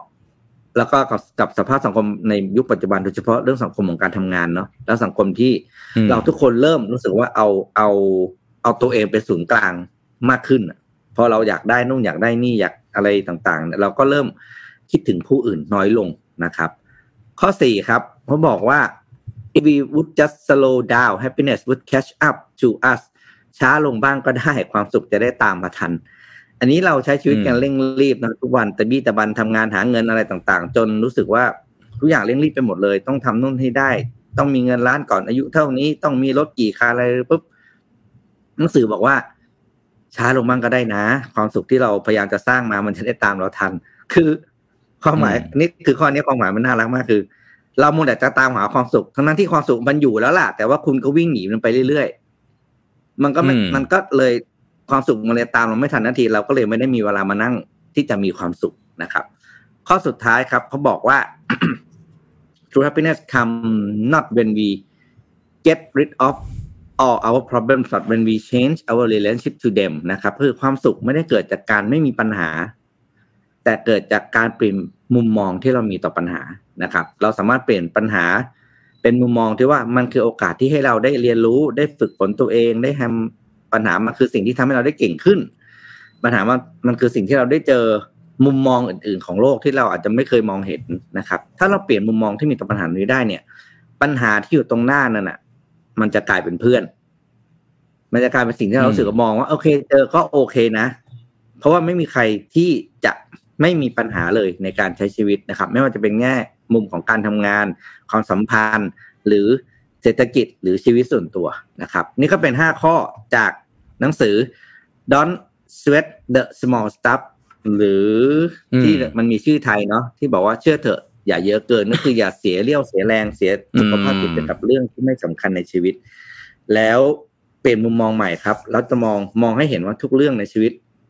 เป็นเรื่องเล็ก ๆ ที่เราสามารถก้าวข้ามไปได้บ้างก็ได้ บางเรื่องก็ไว้ก่อน เอาไปทำเรื่องที่สำคัญมากกว่าอะไรต่างๆนะครับ ถ้าทำได้ตามนี้ชีวิตเราจะมีความสุขมากขึ้นนะครับ โอ้เยี่ยมมากเลยครับพี่ปิ๊กวันนี้น่าจะได้อืมหลายเรียกอะไรนะ หลายมุมมองเลยนะ ที่เอาไปปรับใช้ได้แบบง่ายๆกับชีวิตเลยนะฮะคือที่พี่ปิ๊กพูดเมื่อกี้นี่จริงๆเป็นสัจธรรมแบบง่ายๆเลยนะ คือถ้าพูดขึ้นมาเออใช่เออพี่พูดถูกอะไรเงี้ย แต่พอเวลาไปใช้ชีวิตทุกวันเนี่ยเราจะลืมพวกนี้ไป เช่นแบบเฮ้ยทำอะไรช้าลงบ้างก็มีความสุขแล้ว บางทีไม่มีสติไงเราก็ทำโอ้โหทุกอย่างเร่งรีบทุกอย่างหมดแล้วก็ทำให้เราเองก็ลืมไปว่า แล้วก็เราก็มาอะไรเป็นทุกข์เองนะฮะเหนื่อยเอง ผมชอบข้อนี้ชอบข้อที่พี่พี่ปิ๊กพูดข้อสองอะ choose being kind over being right เราก็จะได้ยินจากหนังนะนะภาพยนตร์บางเรื่องเขาพูดในนี้ คือบางทีนะพี่ปิ๊กเราก็ไปเอาชนะพยายามเอาชนะ ด้วยเรื่องที่บางทีถ้าเรียกสติออกมานี่จริงๆ ไม่จำเป็นเลยนะเรื่องไม่เป็นเรื่องอะบางทีไปเถียงเรื่องการเมือง บางทีเรื่องความเชื่อเรื่องฟุตบอลมั่ง นะฮะหรือไปเถียงกับเด็กอย่างเงี้ยนะฮะบางทีคือถ้าเรื่องบอลเนี้ยเออบางทีมันแต่บางทีมันไม่จำเป็นอะบางทีเอ๊ะอืมมันมันถ้าเราลองเรียกสติแล้วเราลองคิดดูนะเอ้ยชนะเราได้ไอเนี่ยบางทีไม่ได้อะไรเลยนะชนะแล้วมันก็แค่เอามันเหมือนกับถ้าเราเราจริงๆชนะไม่ได้อะไร แต่บางทีเรารู้สึกว่าถ้าเราแพ้ในศักดิ์ศรีเจ๊ศักดิ์ศรีบางทีมันจับต้องไม่ได้เลยอะมันบางทีชนะแต่เสียความสัมพันธ์ไปเลยอย่างเงี้ยใช่ไหมฮะเข้าหน้าเพื่อนไม่ติดคุยกันได้ไม่เหมือนเดิม กับคุณแม่กับแฟนนะกับเพื่อนบางคนอะไรก็ตามเนี่ยเพราะฉะนั้นบางทีเนี่ยผมว่าถ้าหัดให้เป็นหัดให้เป็นนิสัยของเราเลยเนี่ยคือนิสัยเนี่ยเกิดจากการทำอะไรบ่อยๆทำซ้ำๆพอมีนิสัยปั๊บก็กลายเป็นอุปนิสัย ถ้าเราสร้างอุปนิสัยของเราที่แบบเป็นคนไม่ต้องไปเอาชนะทุกครั้งเนี่ยนะผมว่ามันชีวิตมันง่ายขึ้นเยอะเลยอะแต่บางทีไปสร้างนิสัยตัวเองว่าเฮ้ยไม่ได้ ฉันแพ้ไม่ได้ ฉันต้องเท่ฉันต้องทำถูกตลอดเวลาไอ้อย่างเงี้ยเนี่ยผมว่าชีวิตเหนื่อยนะครับเพราะฉะนั้นถ้าเกิดว่าเออคิดซะว่ามันมัน อันเนี้ยมันเป็นความเมตตากรุณาความความมีน้ำใจแบบง่ายๆ ที่เราให้คนข้างได้เนี่ยเออผมว่าชีวิตง่ายขึ้นเยอะนะขอบคุณมากๆเลยสำหรับเจ็ดครึ่งจากพี่ปิ๊กวันนี้ฮะโอ้โห ให้เรียกสติได้ดีมากครับอะอะคุณประมาไปต่อกันที่ข่าวไปคุยเรื่องฮะอะไรดี อืมอ่าผมพาไปรายงานอัปเดตเรื่องรถไฟกันนิดนึงพี่ปิ๊กนะครับเพราะว่าตอนนี้เนี่ย ผมอาทิตย์ก่อนผมก็เอาเรื่องของกรุงเทพอภิวัตมาคุยนะนะฮะตอนนั้นคุยกับ คุยกับคุยกับเป๊กเนาะนะฮะเอ๊ะคุยกับเป๊กหรือคุยกับพี่ปิ๊กนะผมจำไม่ได้แล้วน่าจะเป๊กนะกรุงเทพอภิวัตนะฮะตอนนี้ไม่เรียกบางซื่อแล้วนะเขาเรียกกรุงเทพอภิวัตเปลี่ยนป้ายเรียบร้อยแล้ว ประเด็นก็คือที่ผมบอกไปท่านรัฐมนตรีกระทรวงคมนาคมเนี่ยพยายามทุกอย่างเลยเพื่อที่จะทำให้กรุงเทพอภิวัฒน์นี่เกิดให้ได้เพราะก่อนหน้านี้ถ้าปิ๊กจำได้นะผมเอามารายงานเรื่องเอ่อเขาอยากจะดึง traffic เข้าไป แล้วก็จะอยากสร้างให้มันเป็น mixed use นะฮะมีร้านค้ามีอะไร แต่นี้พอไปเปิดพยายามไปขายซองประมูลให้เอกชนมาเปิดร้านมาขายพื้นที่อะทำห้างสรรพสินค้าทำอะไรเนี่ย ไม่มีคนมาซื้อซองเลยฮะไม่มีคนมาซื้อซองเพราะว่าเขาไม่มั่นใจว่า traffic มันจะมาหรือเปล่าท่านรัฐมนตรีก็เลยให้หักดิบปั๊บบอกว่าไอ้รถไฟที่วิ่งเข้าหัวลำโพงไม่ต้องเข้าแล้ว ไปเข้านั่นแหละนะฮะกรุงเทพอภิวัตเลยนะครับ ก็เลยเป็นที่มาว่าวันนี้แหละฮะ19มกราคมนี้แหละก็จะเป็นวันดีเดย์นะครับที่สถานี กรุงเทพอภิวัตรจะได้รับการโอนย้ายนะครับ รถไฟที่วิ่งเข้าหัวลำโพงมาที่นี่แทนนะครับ ซึ่งก็การเปลี่ยนแปลงนี้นะฮะไม่ได้เริ่มตั้งแต่เช้านะครับ มันจะเริ่มเวลาเที่ยงนะครับ เพราะฉะนั้นรถไฟนะครับ วันนี้เราเห็นปรากฏการณ์ว่ารถไฟที่วิ่งเข้าหัวลำโพงเสียโมงมันจะวิ่งเข้าเสียเอ่อตอนเสียโมงมันจะยังวิ่งเข้าหัวลำโพงอยู่ แต่พอเที่ยงปั๊บรถไฟขบวนต่อไปนะฮะมันจะวิ่งไปเข้ากรุงเทพอภิวัตแทนนะครับ แล้วก็รถไฟสายเหนืออีสานทั้งหมดเนี่ยจะวิ่งไปจะขึ้นไปวิ่งบนทางยกระดับร่วมกับรถไฟฟ้าสายสีแดงนะครับ ตอนนี้ป้ายชื่อนะฮะถูกระงับไปแล้วนะฮะป้ายชื่อถูกระงับไปแล้ว แต่จะยังถูกเรียกว่ากรุงเทพอภิวัตนะฮะหัวลำโพงที่สำคัญยังไม่ปิดนะครับ หัวลำโพงยังไม่ปิดนะฮะยังมีรถไฟให้บริการอยู่นะครับ แต่ว่าขบวนรถไฟที่วิ่งเข้าออกสถานีหัวลำโพงจะย้ายไปที่สถานีกลางบางซื่อหรือกรุงเทพอภิวัตเป็นจำนวนเยอะกว่านะครับ อะไรคือรถไฟ ทางไกลนะที่ย้ายไปนะครับรถไฟทางไกลหมายถึงรถไฟโดยสารทุกประเภทครับไม่ว่าจะธรรมดารถเร็วรถด่วนด่วนพิเศษนะครับรวมถึงรถไฟชานเมืองที่วิ่งไปรอบๆ กรุงเทพเนี่ยนะครับรวมถึงรถไฟนำเที่ยวของการรถไฟด้วยเนี่ยนะฮะจะย้ายไปนะครับย้ายไปที่กรุงเทพอภิวัฒน์แต่ยกยกเว้นนะฮะยกเว้นรถไฟชานเมืองสายสีแดง รถไฟฟ้าแอร์พอร์ตเรลลิงก์แล้วก็รถไฟความเร็วสูงนะครับแล้วก็ขบวนไหนย้ายไปสถานีกลางบ้างนะครับ ย้ายไปเนี่ย52ขบวนนะครับ มีขบวนรถเร็วรถด่วนผมคงไม่ไล่นะ เพราะว่า 52 ขบวนนี่เยอะมากยังไงสามารถที่จะหาดูได้จากสื่อต่างๆอยู่แล้วนะครับ ว่ารถไฟสายไหนที่ย้ายไปบ้างนะครับ ก็รถด่วนพิเศษสายเหนืออีสานสายใต้เนี่ยนะครับ ซึ่งอันเนี้ยเอาง่าย ๆ เลยรถที่เน้นไปทางรถไฟเชิงพาณิชย์เนี่ยนะครับที่ผู้โดยสารต้องเดินทางไกลออกไปต่างจังหวัดเนี่ยพวกนี้ย้ายนะครับ แล้วก็ส่วนที่เหลืออยู่ที่หัวลำโพงก็จะเป็นรถขบวนธรรมดารถชานเมืองนะครับ อะไรพวกนี้นะครับ แล้วก็รถไฟครับนำเที่ยววันหยุดนะรถจักรไอ้น้ำโอกาสพิเศษต่างๆอะไรพวกนี้อยู่หัวลำโพง ถ้าพูดก็พูดอะหัวลำโพงจะกลายเป็นมิวเซียมมากขึ้นเรื่อยๆคุณอยากเห็นอะไรที่เก่าๆเห็นอะไรที่แบบว่าไม่ใช่เรื่องโมเดิร์นเนี่ยไปดูที่หัวลำโพงได้นะครับส่วนรถไฟทางไกลสายเหนืออีสานทั้งหมดจะวิ่งขึ้นไปบนทางยกระดับนะครับ ซึ่งอันนี้ถือว่าเป็นอีกหนึ่งการเปลี่ยนแปลงใหญ่นะครับ ก็คือการย้ายเส้นทางรถไฟจากเดิมที่วิ่งบนพื้นดินนะครับพี่ปิ๊กคุณผู้ฟังฮะขึ้นไปวิ่งบนทางยกระดับนะฮะอันนี้ก็เป็นจุดมุ่งหมายของการสร้างเส้นทางรถไฟสายสีแดง โดยรถไฟที่วิ่งออกจากสถานีสถานีกลางกรุงเทพอภิวัตเนี่ยจะวิ่งบนทางยกระดับไปยาวๆนะครับแล้วก็ไปลงพื้นอีกทีก็คือหลังจากผ่านสถานีดอนเมืองแล้ว เพราะฉะนั้นสถานีเดิมนะฮะหลักสี่อะไรพวกนี้เนี่ยต่อไปไม่จอดแล้วนะครับ ข้ามไปเลยฮะไปลงเอ่อเลยสถานีดอนเมืองไปแล้วถึงจะไปลงนะครับ แล้วก็สำหรับขบวนรถไฟที่มีต้นทางปลายทางที่สถานีหัวลำโพงเนี่ยจะวิ่งขึ้นลงทางยกระดับ นะฮะผ่านทางลาดที่อยู่ระหว่างช่วงสถานีจตุจักรแล้วก็วัดเสมียนนารี แล้วก็บนทางยกระดับเนี่ยจะมีทางรถไฟอยู่ 4 ทางนะฮะรถไฟทางไกลเนี่ยจะวิ่งบนทางคู่ในส่วนรถไฟสายสีแดงจะวิ่งบนทางคู่นอกเป็นไงฮะพี่ปิ๊กคอนทราสต์ไหมฮะรถไฟเรามีรถไฟนะฮะแบบไอสายสีแดงเนี่ยวิ่งคู่กับรถไฟนะฮะรถไฟที่วิ่งออกไปทางไกลนะครับ ข้อดีตรงนี้กับอะไรฮะต่อไปเนี่ยคนที่วิ่งอยู่แถวหลักสี่ดอนเมืองเนี่ยไม่ต้องเจอไฟแดง นะฮะหยุดรอรถไฟแล้ว ก็น่าจะดีกว่าวัดเสมียนส่วนตัวผมว่าอย่างนี้นะอันนี้น่าอืมน่าจะเป็นเรื่องดี ใช่ แต่ข้อเสียก็คือคนที่ใช้โดยสารรถไฟแล้วก็ลงเนี่ยสถานีหลักสี่มั่งอะไรบ้างเนี่ย ก็จะไม่ใช้ไม่เรียกว่านั่งรถไฟไปลงแบบนั้นอะไม่ได้แล้วนะครับ ส่วนรถไฟสายใต้เนี่ยก็จะเอ่อขึ้นทางยกระดับเฉพาะรถเร็วรถด่วน แล้วก็รถพิเศษ รถไฟสายตะวันออก อันนี้ยังเหมือนเดิมนะครับ ไม่มีการเปลี่ยนแปลงนะครับ เพราะว่ารอการก่อสร้างรถไฟสายสีแดงนะฮะ แล้วก็ทุกขบวนที่วิ่งเข้าหัวลำโพงนะครับจะไม่เข้าสถานีกลางบางซื่อนะครับ แต่จะไปจอดที่ชุมทางบางซื่อแทนนะครับ แล้วก็สถานีระดับพื้นดินที่ผมบอกไปเนี่ยนะฮะก็คือจะไม่จอดแล้วนะครับก็คือบางเขนสถานีบางเขนสถานีหลักสี่นะครับที่หยุดรถทุ่งสองห้องนะครับ แล้วก็ป้ายหยุดรถการเคหะกม 19 แล้วก็สถานีดอนเมือง สถานีต่างๆ เหล่านี้ไม่จอดแล้วนะครับ ส่วนสถานีดอนเมืองเนี่ยจะปิดบริการสถานีระดับพื้นดินนะครับ แต่จะยังคงจอดรับส่งที่สถานีดอนเมืองยกระดับเท่านั้นนะครับ ก็รายละเอียดเพิ่มเติมมีอีกไหมที่สำคัญสำคัญนะครับ ก็จะมีรถไฟสายเหนืออีสานนะครับ จะจอดเฉพาะสถานีดอนเมืองนะครับ แล้วก็รังสิตเท่านั้น จะไม่จอดสถานีย่อยระหว่างทางแล้ว แล้วก็ถ้านั่งรถขบวนที่ไม่เข้าหัวลำโพง แล้วต้องการจะไปหัวลำโพงล่ะเหมือนเดิมเนี่ยต้องทำยังไงชาวบ้านที่ใช้ชีวิตอยู่กับหัวลำโพงมานานเนี่ย ก็มี 3 ตัวเลือกนะครับ แต่ทุกทางทั้ง 3 ทางเนี่ยทุกทั้ง 3 ตัวเลือกต้องทำการซื้อตั๋วใหม่ ใช้ตั๋วเดิมไม่ได้นะครับ ก็คือ 1 ลงที่สถานีดอนเมือง แล้วก็ซื้อตั๋วขบวนอื่นนะครับ วิ่งเข้าหัวลำโพง2เนี่ยลงที่สถานีกรุงเทพอภิวัตนะครับแล้วเดินไปที่ชุมทางบางซื่อแล้วก็ซื้อตั๋วรถไฟอีกขบวนหนึ่งวิ่งเข้าหัวลำโพง แล้วก็ 3 ลงที่กรุงเทพสถานีกรุงเทพอภิวัตนะครับแล้วขึ้นรถเมล์หรือรถไฟฟ้า MRT เข้าหัวลำโพงแทนนะครับ นี่ก็เป็น นะฮะการเปลี่ยนแปลงครั้งใหญ่ ๆ ของ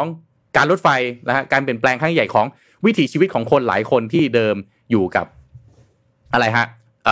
หัวลำโพงมาเป็นเวลานานต่อไปนี้ กรุงเทพอภิวัตรจะกลายเป็นเส้นเลือดใหญ่ของรถไฟของประเทศไทยครับ อ่าก็กลับมาที่เรื่องของ Morning Talk ของเรานะฮะพี่ปิ๊กว่ามุมมองของแต่ละท่านเป็นไงนะฮะพี่ปิ๊กยังมองหัวลำโพงเหมือนเดิมอยู่ไหมฮะตอนนี้ จะกลายเป็นมิวเซียมไปทีละนิดทีละนิดแล้วนะผมบอกได้เลย คือเอาจริง ๆ เลยเนี่ยอะเราก็เคยขึ้นรถไฟที่สสถานีเก่าใหม่สำหรับผมข้อหนึ่งสถานีรถไฟเก่าใหม่ไม่สำคัญ ขึ้นอยู่กับอืมเราใช้ประโยชน์จากมันได้เต็มที่หรือเปล่า นี่คือข้อแรกเลยนะอืมซึ่งที่ผ่านมาครับหัวลำโพงความทรงจำของผมคือหัวลำโพงเนี่ย เราใช้ประโยชน์จากมันน้อยมาก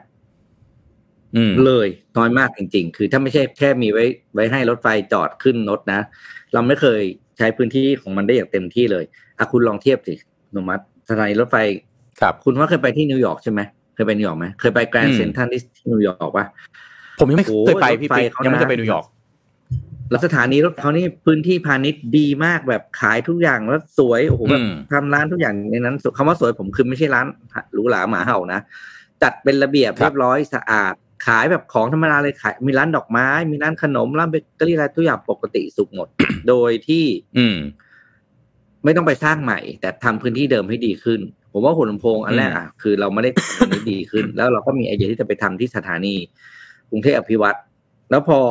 เนี่ยอืมพอไปทำสถานีใหม่อย่างที่คุณพาพูดเมื่อกี้คือใช่เลยครับ ผมเป็นผมผมก็ไม่เอาให้ผมไปอยู่เปิดร้านฟรีผมยังไม่ไปเลย เพราะในเมื่อรถไฟมันยังไม่ไปลงใช่ไหมเพราะอืมรถไฟไม่ไปลงมันก็ไม่มีคนอืมพอไม่มีคนก็ไปไปค่าเช่า ไม่เท่าไหร่หรอกค่าจ้างเด็กยังไม่คุ้มเลย อืมหัวลำโพงอันที่ความทรงจำก็คือ อะเรารู้สึกว่าเออมันไม่เคยเปลี่ยนแปลงเลยนะเป็นยังไงก็อย่างเดิมเลยเลยแบบเออไม่เคยพัฒนาเสียดาย แต่สิ่งที่สำหรับผมสิ่งที่น่าเสียดายที่สุดสำหรับหัวลำโพง ก็คือการสร้างสถานีรถไฟฟ้าใต้ดิน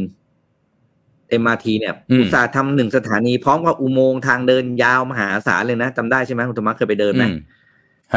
อืมฮะเอ่ออมหัวลำโพง เดินจากหัวลำโพง รถไฟธรรมดาไปรถไฟใต้ดินจะมีอุโมงค์นะครับ แล้วก็เดินเป็นทางแบบทำไว้อย่างดีเลย ตอนนั้นน่ะตั้งใจทำรถใต้ดินไปที่นี่เพื่อเชื่อมต่อ คนที่มารถไฟจากทั่วประเทศให้เข้าเมืองได้ง่ายขึ้นอืมผ่านรถไฟฟ้าใต้ดินสีเอ่อ MRT แล้ววันนี้ครับก็ย้ายรถไฟหนี แล้วตกลงอุโมงค์นั้นทำไว้จะคุ้มไหมเนี่ย เออพี่ปิ๊กผมผมจะบอกอย่างนี้นะ ผมมาติดตามข่าวพวกโครงสร้างพื้นฐานมาตลอด ผมผมอันนี้มุมมองส่วนตัวของผมนะฮะ ก็ผิดถูกอย่างไรขออภัย ผมขอนำเสนอส่วนมุมมองส่วนตัวผมแบบนี้ คือจริง ๆ แล้วเนี่ยความตั้งใจของท่านรัฐมนตรี ผมเชื่อว่าอยากย้ายหมดร้อยเปอร์เซ็นไม่เหลืออะไรไว้ที่หัวลำโพงเลย แต่ว่าพอโดนต่อต้านมากๆเนี่ยนะฮะท่านก็ใช้วิธีเอาทิ้งบางอย่างไว้ที่นี่ซึ่งถ้าส่วนตัวผมนะ สิ่งที่เหลือไว้อยู่ที่หัวลำโพงเนี่ยเทียบกับ value นะครับ per square meter นะฮะ ของพื้นที่หัวลำโพงเนี่ยไม่ยังไงก็ไม่คุ้ม รับประกันได้เลยยังไงไม่คุ้มทราฟฟิกที่เหลือนะครับรวมถึงกลุ่มคนที่จะมาตรงนี้เนี่ยไม่คุ้ม ผมเชื่อว่าในอีกไม่กี่ปีครับ หัวลำโพงจะไม่ใช่สถานีรถไฟอีกต่อไป รอดูได้เลย ผมว่าอีกไม่กี่ปีมันจะถูกปรับเปลี่ยนให้ไม่ใช่สถานีรถไฟฮะจะเป็น mixed use จะเป็นอะไรว่าไป จะเป็นอะไรที่มาเป็นการบริหารจัดการพื้นที่เชิงพาณิชย์เพื่อสร้างรายได้ให้รอฟทเพราะว่ารอฟทนี่ตอนนี้มีหนี้อยู่แสนกว่าล้านนะครับ แล้วก็ต้องกู้ทุกปีฮะเพราะฉะนั้นเขาทำทุกอย่างแน่นอนเพื่อที่จะเอารายได้กลับมา และตอนนี้มีการแยกบริษัทลูกออกมา SRT Asset นะครับเพื่อที่จะมาบริหารจัดการพื้นที่โดยเฉพาะตัวเองเนี่ยมีพื้นที่นะฮะคิดเป็นมูลค่าประมาณสัก 3 0 0แสนกว่าล้านบาทเนี่ยแต่ว่าหารายได้ได้แค่ประมาณสักไม่กี่พันล้านเองตอนนี้ประมาณสัก 1%ของมูลค่าพื้นที่ เพราะฉะนั้นโดนโดนชาเลนจ์แน่นอน ผมเชื่อว่าค่อนข้างมั่นใจในอีกไม่กี่ปีจับตาดูฮะ หัวลำโพงจะไม่ใช่สถานีรถไฟอีกต่อไป นี่มุมมองของผมแบบนี้นะ แต่วิปิ๊กฮะพอมีการย้ายแบบนี้นะนะครับไม่ใช่ว่าทุกคนจะแฮปปี้นะครับ เพราะว่าล่าสุดเองก็ทางสาภาพแรงงานของการรถไฟยื่นหนังสือประท้วงแล้วครับนะฮะดกดกๆสดๆร้อนๆเลยนะครับ ประธานสภาพแรงงานเนี่ยไปยื่นหนังสือนะครับ ต่อรัฐมนตรีขอให้ตรวจสอบ แล้วก็ทบทวนการดำเนินการย้ายรถไฟเนี่ยออกไปด้วยนะครับ เพราะว่าเขาบอกว่านี่มันเดือดร้อนประชาชนนะนะครับ แล้วก็ ก็บอกว่าไม่เห็นด้วยกับการย้ายรถไฟนะฮะไปที่สถานีรถไฟใหม่คือกรุงเทพอภิวัตรเพราะว่าเขาบอกว่ามันยังไม่มีความพร้อมด้านการปฏิบัติการรถไฟก็ยังไม่พร้อมเปิดบริการนะฮะไม่เพียงพอห้องน้ำรถไฟก็ยังไม่โอเค อัตราบุคลากรก็ยังไม่โอเคนะครับ ก็เขาบอกว่าทางโอ้เอออืมทางสภาพแรงงานเขาบอกว่าเขาไปสอบถามความคิดของผู้ใช้งานจริง แล้วเขาบอกว่าประชาชนเนี่ยยังคงเข้าถึงสถานีหัวลำโพง คืออยากให้รถไฟมันวิ่งไปถึงหัวลำโพง ไม่ใช่หยุดแค่ตรงบางซื่อ นะครับ ก็อะก็แล้วแต่มุมมองกันไป อันนี้ก็โดนยื่นหนังสือร้องเรียนและจากสภาพแรงงาน ถ้าอีกแง่หนึ่งสภาพแรงงานบอกเฮ้ยแบบนี้ไม่โอเค แล้วมันมีอะไรอะมีมีก็ไม่กล้าพูดนะแบบว่าหยุดงานเลยอะไรนี้เกิดขึ้นแต่เขาก็ไม่ไม่ไม่น่าทำนะฮะคงไม่คงไม่ได้ทำหรอก เกิดขึ้นตามมาก็หวังว่าจะ landing กันได้แล้วกันนะฮะระหว่างสหภาพแรงงานกับตัวสถานีแล้วก็เอ่อรฟท.เองนะครับ อืม ประเด็นที่เรารู้สึกว่าน่าเสียดายที่สุดเลยก็คือ ถ้ารู้ว่าจะย้ายหัวลำโพง เพราะเราเราเราสร้างสถานี กลางบางซื่อตอนนู้นชื่อนู้นเนาะอยู่แล้วอะ ครับ ก็ไม่ต้องทำอืมรถใต้ดินไปต่อที่หัวลำโพงแบบ เต็มอลังการขนาดนั้นนึกออกปะพอทำแล้วอืมทุนยังไม่คืนเลย แล้ววันนี้คุณจะบอกว่าจะให้คนไปใช้หัวลำโพง แล้วก็พร้อมสถานีที่สร้างนั้นได้นะก็ต้องเสียตังค์ปรับปรุงหัวลำโพงนะเพราะด้วยด้วย โครงสร้างของหัวลำโพงปัจจุบัน อาจจะทำเป็นเรื่องอื่นได้จริงนะแต่ไม่รู้จะได้แค่ไหนแล้วมันคุ้มหรือเปล่า แล้วทำไมอืมคนจะต้องไปหัวลำโพงเพื่อไปเรื่องนี้ แบบไปที่แบบไม่ได้อืมไปคือรถไฟอะ อืม อืมคุณจะคุณจังหวะมันไม่ค่อยดีจะทำพี่ปิ๊กเป็นอืมฮะเป็นเป็นมิกซ์ยูเพราะสด้วยเป็นอาจจะห้างรู้สึกว่าเป็นอะไรจะผมเชื่อทำอะไรผมเชื่อที่เป็นอย่างนั้นอืมอะ ยังไงครับพี่ถ้าปิ๊กจะปทำอะไรที่เกี่ยวกับการใช้เสียงไม่ได้แน่นอนเพราะพื้นไม่เท่ากันพื้นเป็นหินเสียงกล้องเสียงอ๋สะอท้อนจัดคอนเสิร์ตไม่ได้แน่นอนมทำเป็นตลาดทั่วไปเหรออืมตลาดก็ก็เมบีอาจจะเป็นอาจจะเป็นศูนย์พักเครื่องก็ได้นะอะไรอย่างนี้นึกออกไหมคือแบบ แต่คุณก็ต้องปรับเพราะพื้นที่ เพราะพื้นที่อืมมันก็มีพื้นที่จำนวนมากที่พื้นที่เป็นสเต็ปใช่ไหมเพราะมันต้องมีรางแล้วก็ขึ้นเป็นแพลตแพลตฟอร์มรางแล้วขึ้นคุณต้องปรับพื้นที่ใหม่ทั้งหมดอย่างเงี้ย อืม อืม คือ ก็เป็นเราเราก็เออ ไม่รู้ว่ะไม่คือรู้จังหวะมันไม่ค่อยดีพี่ปิ๊กคืออย่างนี้ สถานีบางซื่อเนี่ย มันมันถูกตั้งเอ่อเรียกว่าวางแผนจะสร้างนู่นตั้งแต่รัฐบาลคุณชวนอะ2538นู่นน่ะนะฮะแล้วก็อืมเอ่อยุบสภาก่อนยุบสภาก่อนไม่ได้เซ็นไงทีนี้พอรถไฟฟ้าจะสร้างเนี่ย มันก็เลยมันก็ไม่รู้ว่าบางซื่อมันจะที่ถูกสร้างหรือเปล่าเพราะว่าบางซื่อเนี่ยมาสร้างเอาจริงๆ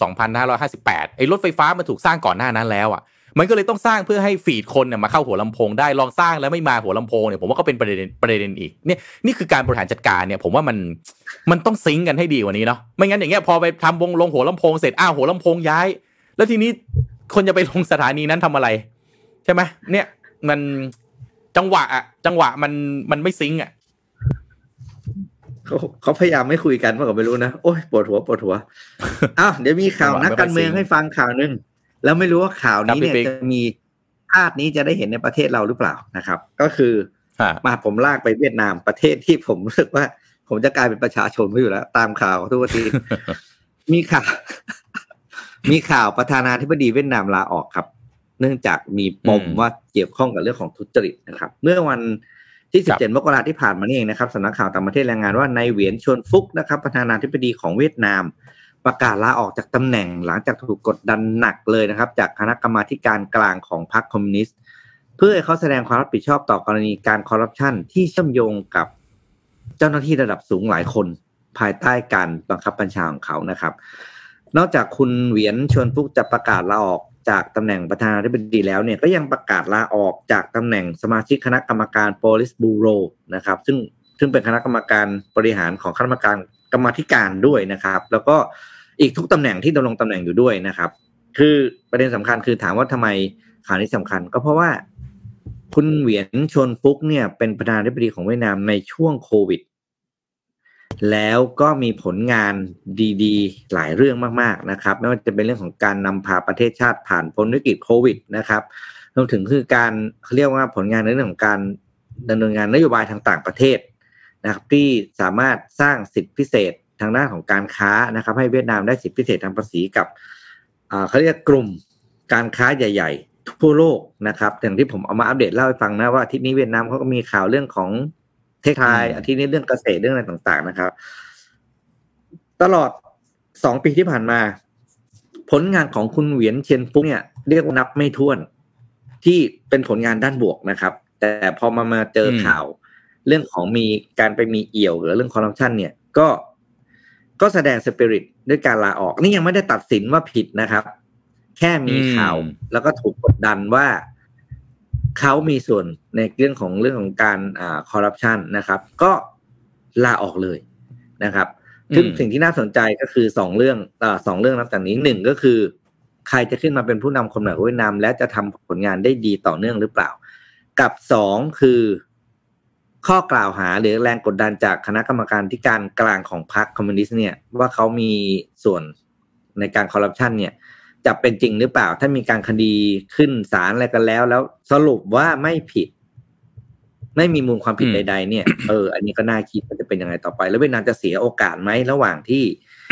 มีผู้นำคนใหม่มา แล้วก็คดีอะไรยังไม่ตัดสินอะไรต่างๆ เนี่ย แต่สิ่งที่น่าชื่นชมก็คือ ผลงานและสปิริตในการลาออกโดยที่ยังไม่ต้องรอ ให้เกิดคดีความอะไรมากมาย ก็เลยเป็นที่อืมมาของคำพูดของผมที่ว่าจะหาได้ไหมเนี่ยคุณธรรมัสแบบเนี้ยไม่ผมว่าหลายท่านในบ้านหลายท่านเราคิดเหมือนกันเหมือน ผมเชื่อว่าต้องมีหลายท่านอะคิดเหมือนผมคุณว่าพี่ทำไมไม่มาดูงานเมืองไทย คุณต้องมีนักกฎหมายเก่งๆประจเออำประจำตัวนะฮะที่จะช่วยจัดการอ่าไอ้แม่อันนี้เราแบบพูดกันแบบแฟร์ๆคุณต้องเข้าสู่เรื่องกระบวนการทางกฎหมาย ก็ต้องมีที่ปรึกษาทางกฎหมายสิอืม ใช่ไหมที่จะมาคอยตีความให้ได้นะฮะตีความจากถูกให้เป็นถูก อืม ที่มันถูกอะให้มันเป็นถูกนะพูดแบบนี้แล้วกัน งานจะได้ไม่เข้านะฮะเดี๋ยวงานเข้าเออตีถูกให้มันเป็นถูกอืมอืมเออ แต่ไอ้เอาเอาแต่ผมว่าพูดจริง ๆ นะไอไอการแสดงสปิริตสปิริตลาออกเนี่ยอืมต้องยอมรับว่าเป็นเรื่องที่ดี เอาไม่รู้เอาเราไม่ดูดีเทลเอาดูแค่นี้ เอ้ย โดนข้อหาปั๊บอ่าแสดงสปิริตสปิริตลาออกเนี่ย อยากให้มันเป็นภาพแบบนี้แหละ นะครับก็คุณก็เข้าสู่กระบวนการทางกฎหมายอะไรของคุณไป ไม่ต้องมานั่งกอดเก้าอี้ แล้วก็แถไปจนสีข้างเนี่ยมันนะถลอกปอกเปิกแถไปแล้วก็นะเรียกว่าต้องแทบจะโกยเพื่อนฝูงเพื่อนบ้าน นักกฎหมายทั้งประเทศมาช่วยกันตีความนะครับ แล้วพอตีความออกมาปั๊บคนฟังก็เฮ้มันใช่ เสร็จแล้วก็ต้องตีความกันทั้งประเทศ นักศึกษาครูอาจารย์ กฎหมายนี่ต้องมาตีความกันใหม่หมดเลย นะฮะนะก็อืมไม่รู้ไม่ผมไม่ได้พูดถึงประเทศไทยนะผมพูดถึงเวียดนามนะฮะพี่ปิ๊กผมพูดถึงเวียดนามอืมนะฮะแต่ผมพูดถึงบ้านเราอะนิดพี่นึงปิ๊กผม เออฮะทำไมฮะถ้า ถ้ามีข่าวว่า คุณเอคุณบีคุณซีคุณกอขอเนี่ย มีมีมูลครับความผิด ว่าเราทำไงครับอ๋อครับสั่งย้ายราชการไปพักไว้ที่อะไรนะสำอะไรนะอ่าเป็นที่ผู้ตรวจก็เอาเอาอะไปเป็นผู้ตรวจ เออ เป็นผู้ตรวจ สั่งพักงานก่อน แทนที่จะให้ออกจากราชการไปก่อน ถ้าไม่ผิดแล้วค่อยกลับมา เออ ใช่ไหมอืมอันนี้เอาไปพักไว้ก่อน คือพอไปพักปุ๊บแปลว่าอะไร บารมียังมีไง เดี๋ยวก็ลืม มันก็ไปแทรกแซงในทางในทางเบื้องหลังได้อยู่ดี อันนี้ผมคิดว่าอืมบ้านเราต้องแก้เรื่องนี้อย่างอย่างด่วน มีมูลปุ๊บอืมให้พักไว้ก่อน แล้วก็เร่งกระบวนการสืบสวนกระบวนการทางกฎหมายให้ เร็วเพื่อเป็นความเป็นธรรมของทุกฝ่ายเนาะถ้าเขาไม่ผิดจะได้กลับมาทำงานอืมได้ไวขึ้น ถ้าเขาผิดก็จะได้อืมจัดการให้ไวๆปรากฏว่าอืมบ้านเราครับ อะไรนะเขาเรียกย้ายเข้ากรมใช่ไหมมีท่านเขียวใช่ใช่ย้ายเข้ากรมสามปีกว่าจะคดีกว่าคดีจะตัดสิน ลืมหมดแล้ว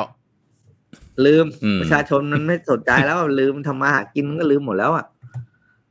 ใช่โอ้ยเหนื่อยเออ พี่ปิ๊กผมปิดข่าวผมปิดท้ายข่าวนี้นะครับผมปิดท้ายข่าวนี้แบบไวๆจริงๆกะเอาไปเล่าที่หน้าแต่ผมว่า อันนี้เนี่ยมันมันเป็นเป็นเป็นบทสัมภาษณ์ที่ผมว่าน่าสนใจก็เอามาคุยว่าพี่ปิ๊กมาวันนี้ด้วยกันเนี่ย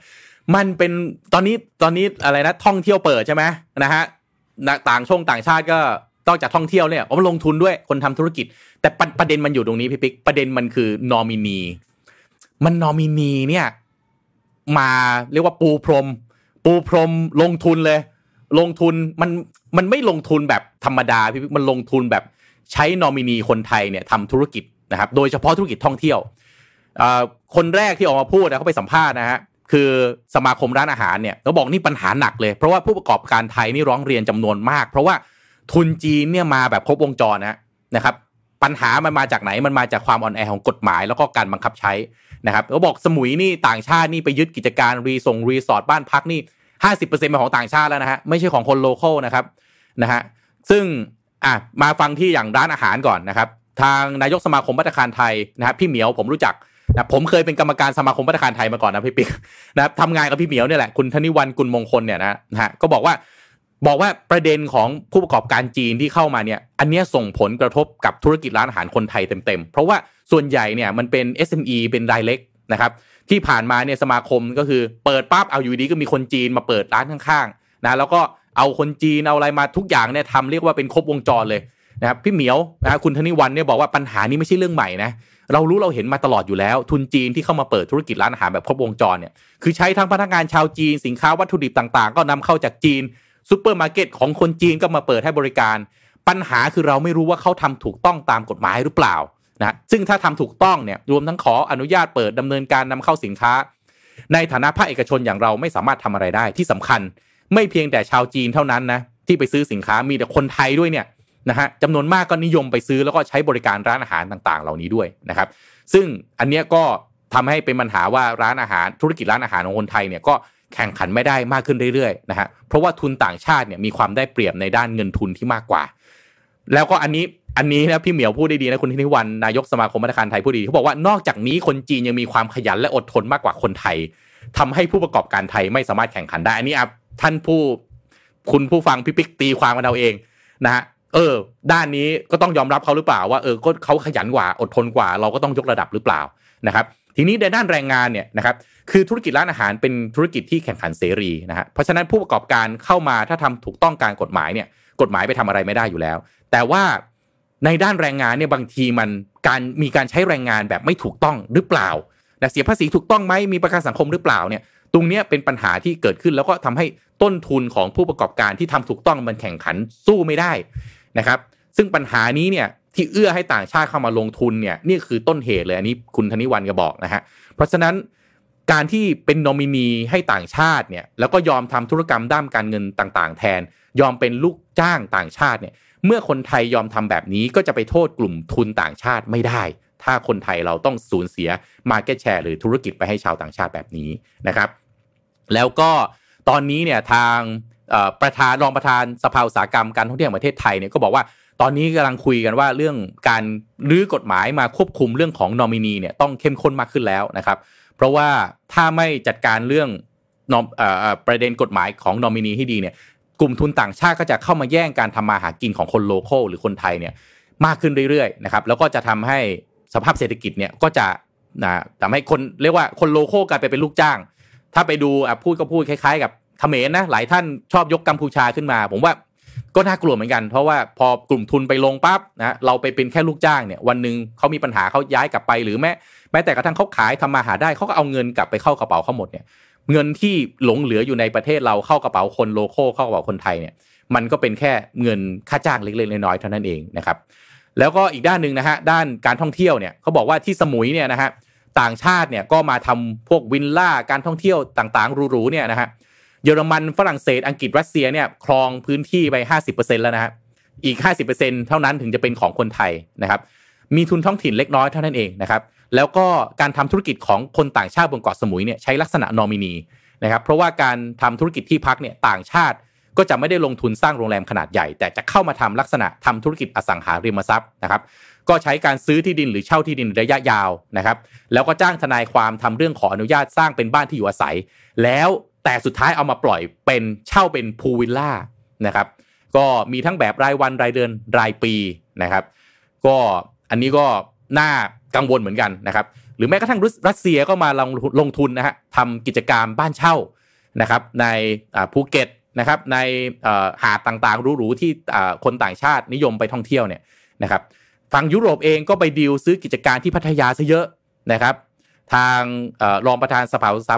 อุตสาหกรรมท่องเที่ยวชนบุรี ก็เป็นคนบอกเองว่าความเคลื่อนไหวของทุนจีน ทุนต่างประเทศเนี่ยนะครับค่อนข้างจะเข้ามาเยอะมากเกินไปนะฮะจะบอกมากเกินไปก็ไม่เชิงคือถ้าไม่ใช้คำว่ามากเกินไป แต่บอกว่าตอนนี้มันเข้ามาเยอะนะครับ ก็ภาพการลงทุนเนี่ยค่อนข้างเปลี่ยนไปนะฮะก็รัฐบาลเอง อนนี้เข้าใจว่าพยายามที่จะจัดการเรื่องของนอมินีอยู่นะครับ แต่ก็น่าเป็นห่วงมากๆพี่ปิ๊กจริงข่าวการสัมภาษณ์นี่หลายท่านน่าให้สัมภาษณ์ได้น่าสนใจมาก แต่ว่าไปพอดีเป็นช่วงท้ายๆข่าว ก็เลยเล่าแบบย่อความนะประเด็นสำคัญของข่าวนี้ก็คือเรื่องของนอมินีเนี่ยเราจะต้องให้ความสนใจเป็นห่วงกับมันมากแค่ไหน หรือว่าในอีกแง่หนึ่งก็บอกเอ้าก็ดีแล้วเข้ามาลงทุนนะก็ช่วยให้เศรษฐกิจมันพัฒนาขึ้นแล้วก็คนไทยเอง ถ้าทำงานเรียกว่าง่าย ๆกะชิวๆไปเนี่ย ไม่ได้อดทนไม่ได้ขยันเท่า นะคนจีนหรือคนต่างชาติเนี่ยก็เป็นหน้าที่ของคนไทยเองหรือเปล่าที่ก็ต้องยกระดับนะฮะการทำธุรกิจของตัวเราเองขึ้นมาด้วยนะครับ ประมาณนี้ฮะพี่ปิ๊กครับ คุณผู้ฟังฮะเรื่องของนอมินีครับคือสำหรับผมเนี่ย ผมอะพูดอาจจะคิดไม่ค่อยเหมือนคนนะผมรู้สึกว่า การที่ต่างชาติเข้ามาลงทุนอะไรเงี้ยเอาพูดจริงก็คือ ตอนนี้มันคงห้ามไม่ทันแล้วแหละเนาะประเด็นคือเราจะ แท็กหรือเก็บภาษียังไงให้ครบถ้วนอะ การผมว่าการบังคับใช้กฎหมายอื่นๆที่เกี่ยวกับการลงทุนเนี่ยหรือการทำธุรกิจเนี่ยต้องต้องเข้มแข็งกว่าเดิม คือจะจีนจะไทยจะจะจีนจะอินเดียจะอะไรต่างๆ ไม่รู้แหละมาตรฐานการเรียกเก็บภาษี การบังคับใช้กฎหมายในทุกเรื่องนะก็จะต้องเท่ากันลูกจ้างคนจีนมาเป็นเจ้าของร้านอาหารใช่ไหมมีลูกจ้าง ลูกจ้างได้รับประกันสังคมไหมก็ต้องมีเหมือนกัน อะไรทุกอย่างคือต้องแบบต้องเท่าเทียมในแง่ของกฎกติกาในการใช้ไงไออ้ปัญหาเรื่องการบังคับใช้กฎหมายที่คุณธรรมพูดเมื่อกี้ประโยชน์เนี่ยนั่นคือปัญหาหลักเลยนะของบ้านเรา คืออือ่า คนจีนมาอิทธิพลเยอะนี่ใช่ไหมเรารู้ว่าคนจีนนี้ตอนนี้อิทธิพลคนจีนเยอะมากในในในในหลาย ๆ จังหวัดเนี่ยแทนที่จะต้องเสียภาษีเดือนหนึ่งอ่าตีว่างงงงงเดือนละแสนนะต่อต่อเหมาเหมาจ่ายห้าพันเนี่ยคนไทยตายดีครับเนี้ยคือต้นทุนไม่เท่ากันในเรื่องอะไรใช่ไหมอืม อืมไอ้เพื่อไอ้เรื่องกลายเป็นต้นทุนเขาถูกกว่าเราเสียเปรียบ จริงมากนะครับ ก็นอมินีก็ต้องผมว่าผมว่าไม่ควรมีนอมินีนะคือมาลงทุนได้ แต่ก็ไม่ควรมีนอมินีก็ทำให้มันถูกซะใช่ไหมก็ลงไปตรงๆ คุณจะถือหุ้นเท่าไหร่กฎกฎหมายให้สี่สิบเก้าเปอร์เซ็นก็สี่สิบเก้าเปอร์เซ็นที่เหลือก็ คุณก็มาเรียกอะไรหุ้นกับคนไทยเขาซะนะครับทำให้มันถูกต้องก็จะได้ไม่เป็นปัญหา นะครับก็อะทิ้งท้ายข่าววันนี้ประมาณนี้นะฮะขอบคุณทุกทุกท่านที่ติดตามพวกเรานะครับ วันนี้ก็ต้องขอขอบคุณนะฮะสปอนเซอร์ของเรานะครับ SCB ผู้สนับสนุนที่ใจดีกับเรามาก ๆ แล้วก็สนับสนุนรายการเราเสมอมานะครับ นอกจากนี้ก็ขอขอบคุณ NT นะครับบริษัทโทรคมนาคมแห่งชาติ สร้างอนาคตด้วยเทคโนโลยี next through technology ผู้สนับสนุนหลักรายการ Mission Daily Report ด้วยนะครับแล้วก็สุดท้ายนี้ครับ ขอบคุณคุณผู้ฟังทุกท่านนะครับ ที่อยู่กับ Mission Daily Report แล้วก็พวกเราในทุกๆเช้านะครับ เราก็จะสัญญานะครับว่าจะหาข่าวดีๆ แล้วก็มีสาระมาเสิร์ฟเป็นอาหารเช้าให้กับคุณผู้ฟังทุกท่านในทุก ๆ วันนะครับ วันนี้ผมแล้วก็พี่ปิ๊กขอบคุณแล้วก็ขอลาไปก่อนพบกันในวันพรุ่งนี้ ขอบคุณแล้วก็สวัสดีครับ สวัสดีครับ Mission Daily Report start your day with news you need to know